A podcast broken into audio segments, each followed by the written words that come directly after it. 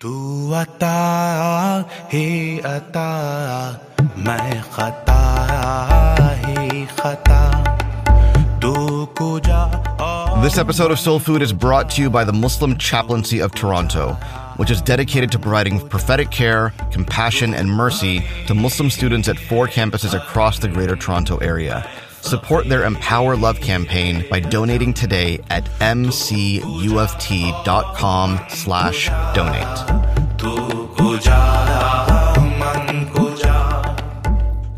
Bismillah, walhamdulillah, wassalatu wassalamu ala rasulillah. They say just as our bodies need nourishment to survive, our souls need to be nourished as well. But the question is, how often do we feed our souls? Welcome to Soul Food, a podcast about spiritual refinement. My name is Amjad Tarsin, and I invite you to embark with me on this journey inward to work on our souls.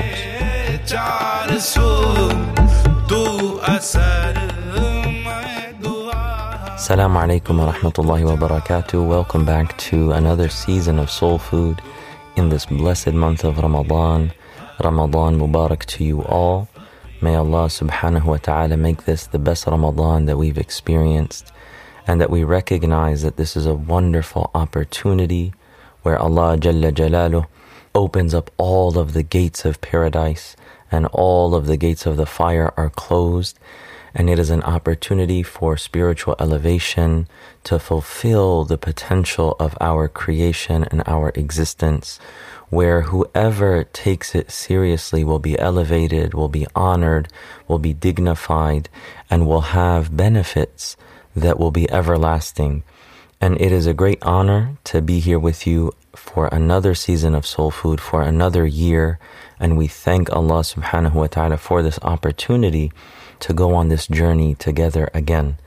Uh, may Allah subhanahu wa ta'ala make this the best Ramadan of our lives yet and give us ever increasing blessings in the subsequent Ramadans that come. Ameen. This season of Soul Food is going to focus on a book by a great contemporary scholar who passed away recently. May Allah have mercy on him, whose name is Sheikh Hassan Muhammad al Mashat. He was a Meccan scholar and he wrote a book called Determination of the People of Faith in Performing the Duties of Ramadan. Is'af Ahl al-Iman bi Wada'if Ramadan. And it's all about the blessings of Ramadan, the acts of worship in Ramadan, the opportunities in Ramadan, so that we can have a greater appreciation and we can take advantage of the opportunity. So, inshallah, that's going to be the theme for this entire season. And every episode will focus on a particular aspect of Ramadan and of the spiritual significance and opportunity in this blessed month. In this episode, we're going to look at the meaning of the word Ramadan. We're going to look at the purpose behind fasting. And we're also going to look at the importance of fasting. The word Ramadan comes from the root Ramada. Ramada. And what that means, this word Ramada in Arabic, it has a relation to the meaning of to burn, something that burns. And it's a very interesting word and an interesting root. And you're probably wondering, why is the month of mercy and blessings come from the meaning to burn? It almost seems counterintuitive, right? We said that the gates of the fire are closed, but the word Ramadan means to burn. Scholars say that the word comes from, or the meaning of the word is related to how sins and negative qualities are burned away in this month, and that there's no trace left behind. That it is a purification through the heat of spirituality. And when we talk about the spiritual path of Islam, and we talk about the purification process, it's not just about the light of spirituality. It's not just about the things that make us feel warm, but it's also about the heat. And it's also about the struggle internally. And the word tezkiyah, spiritual purification, they say it is like the melting of gold to separate pure gold from any impurities. So Ramadan is melting away the impurities that might exist within our nature, within our nufus, and it gives us the opportunity to leave aside these bad habits and even the things that are permissible outside of the month of Ramadan, like eating and drinking. in the month of Ramadan, they become forbidden because we're called to resemble the lifestyle of angels themselves. So this word Ramadan from Ramadan comes from Ramadan is about burning away sins and burning away negative qualities in our nufus. That brings us to the next point of the purpose of fasting.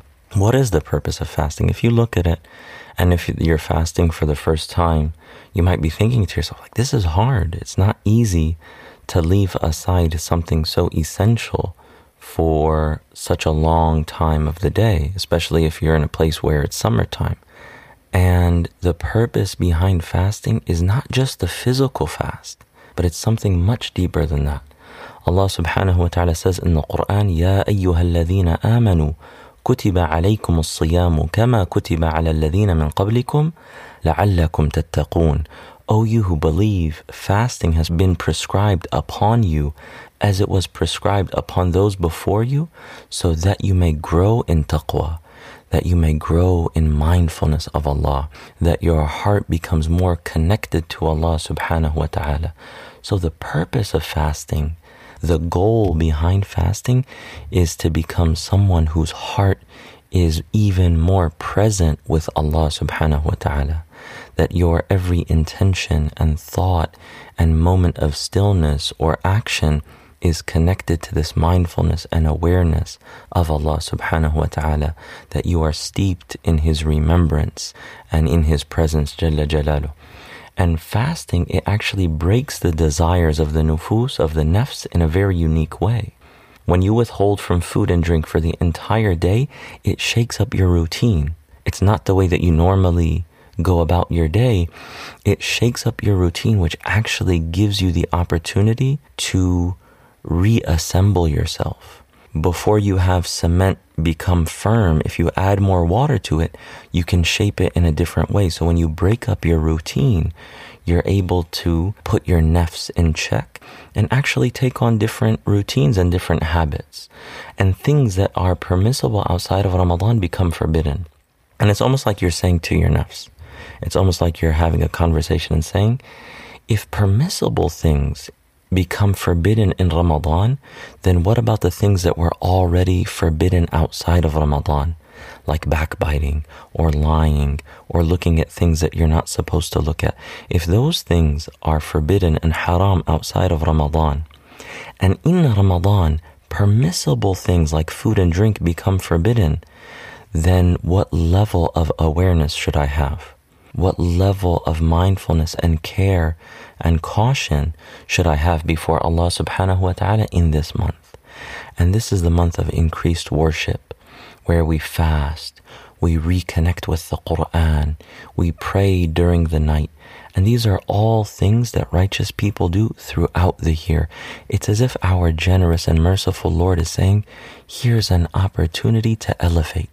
Here's an opportunity to change, to transform for the rest of the year but you have this increased awareness. You put your nafs in check, and whoever wants to take it seriously will have great rewards and great benefits and blessings that come from it.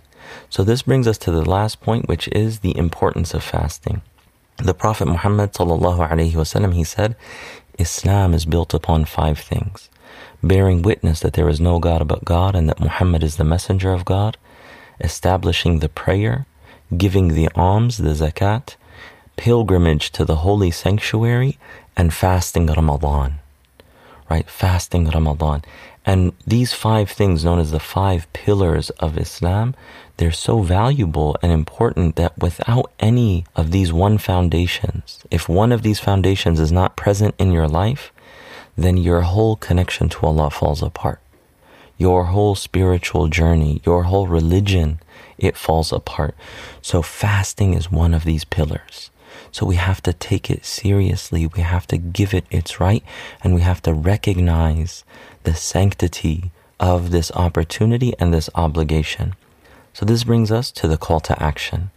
The call to action that inshallah, if you're listening to this on the first of Ramadan, that you sit down for five minutes and if you want to get a, a, pen and paper or you want to write this down in your phone or however you go about it, but write down the goals of things that you want to achieve this Ramadan just for five minutes. What do you want to achieve? What bad habits do you want to change? Write them down. Psychologically, when you write down goals, you're more likely to fulfill them. And if you review them regularly, then you can commit to them. Write down the spiritual goals that you want to achieve. How much Quran do you want to read? What sunnah prayers do you want to introduce into your life? What good character traits of generosity, of honesty, of forgiveness do you want to introduce into your life in Ramadan? So treat this Ramadan like the great opportunity it is and just sit down for five minutes and say what you want to achieve just between you and Allah subhanahu wa ta'ala. And this is the first night of Ramadan is a special night when Allah subhanahu wa ta'ala looks upon his servants. And whoever he looks upon on this first night of Ramadan, he never punishes and will never be of the wretched. So adorn your heart, beautify your heart, make your heart radiant with hope in him and with seeking his treasures. And if you do that, and if we all do that, bi'idhnillahi ta'ala, with God's permission and assistance, we will become honored eternally. So this is the opportunity before us. May Allah subhanahu wa ta'ala make it the best Ramadan ever. May Allah make it a transformative Ramadan. May Allah make it a Ramadan of mercy and blessings and forgiveness and freedom from any punishment and any dishonor in the hereafter. Wa sallallahu ta'ala ala Sayyidina Muhammad wa ala alihi wa sahbihi ajma'in. Assalamu alaikum wa rahmatullah. Thank you for listening to Soul Food. To subscribe to the show, visit soulfood.fm, where you can subscribe on iTunes, SoundCloud, Google Play, or by email. If you're on iTunes, please also leave us a rating and a review. It helps more people discover the show.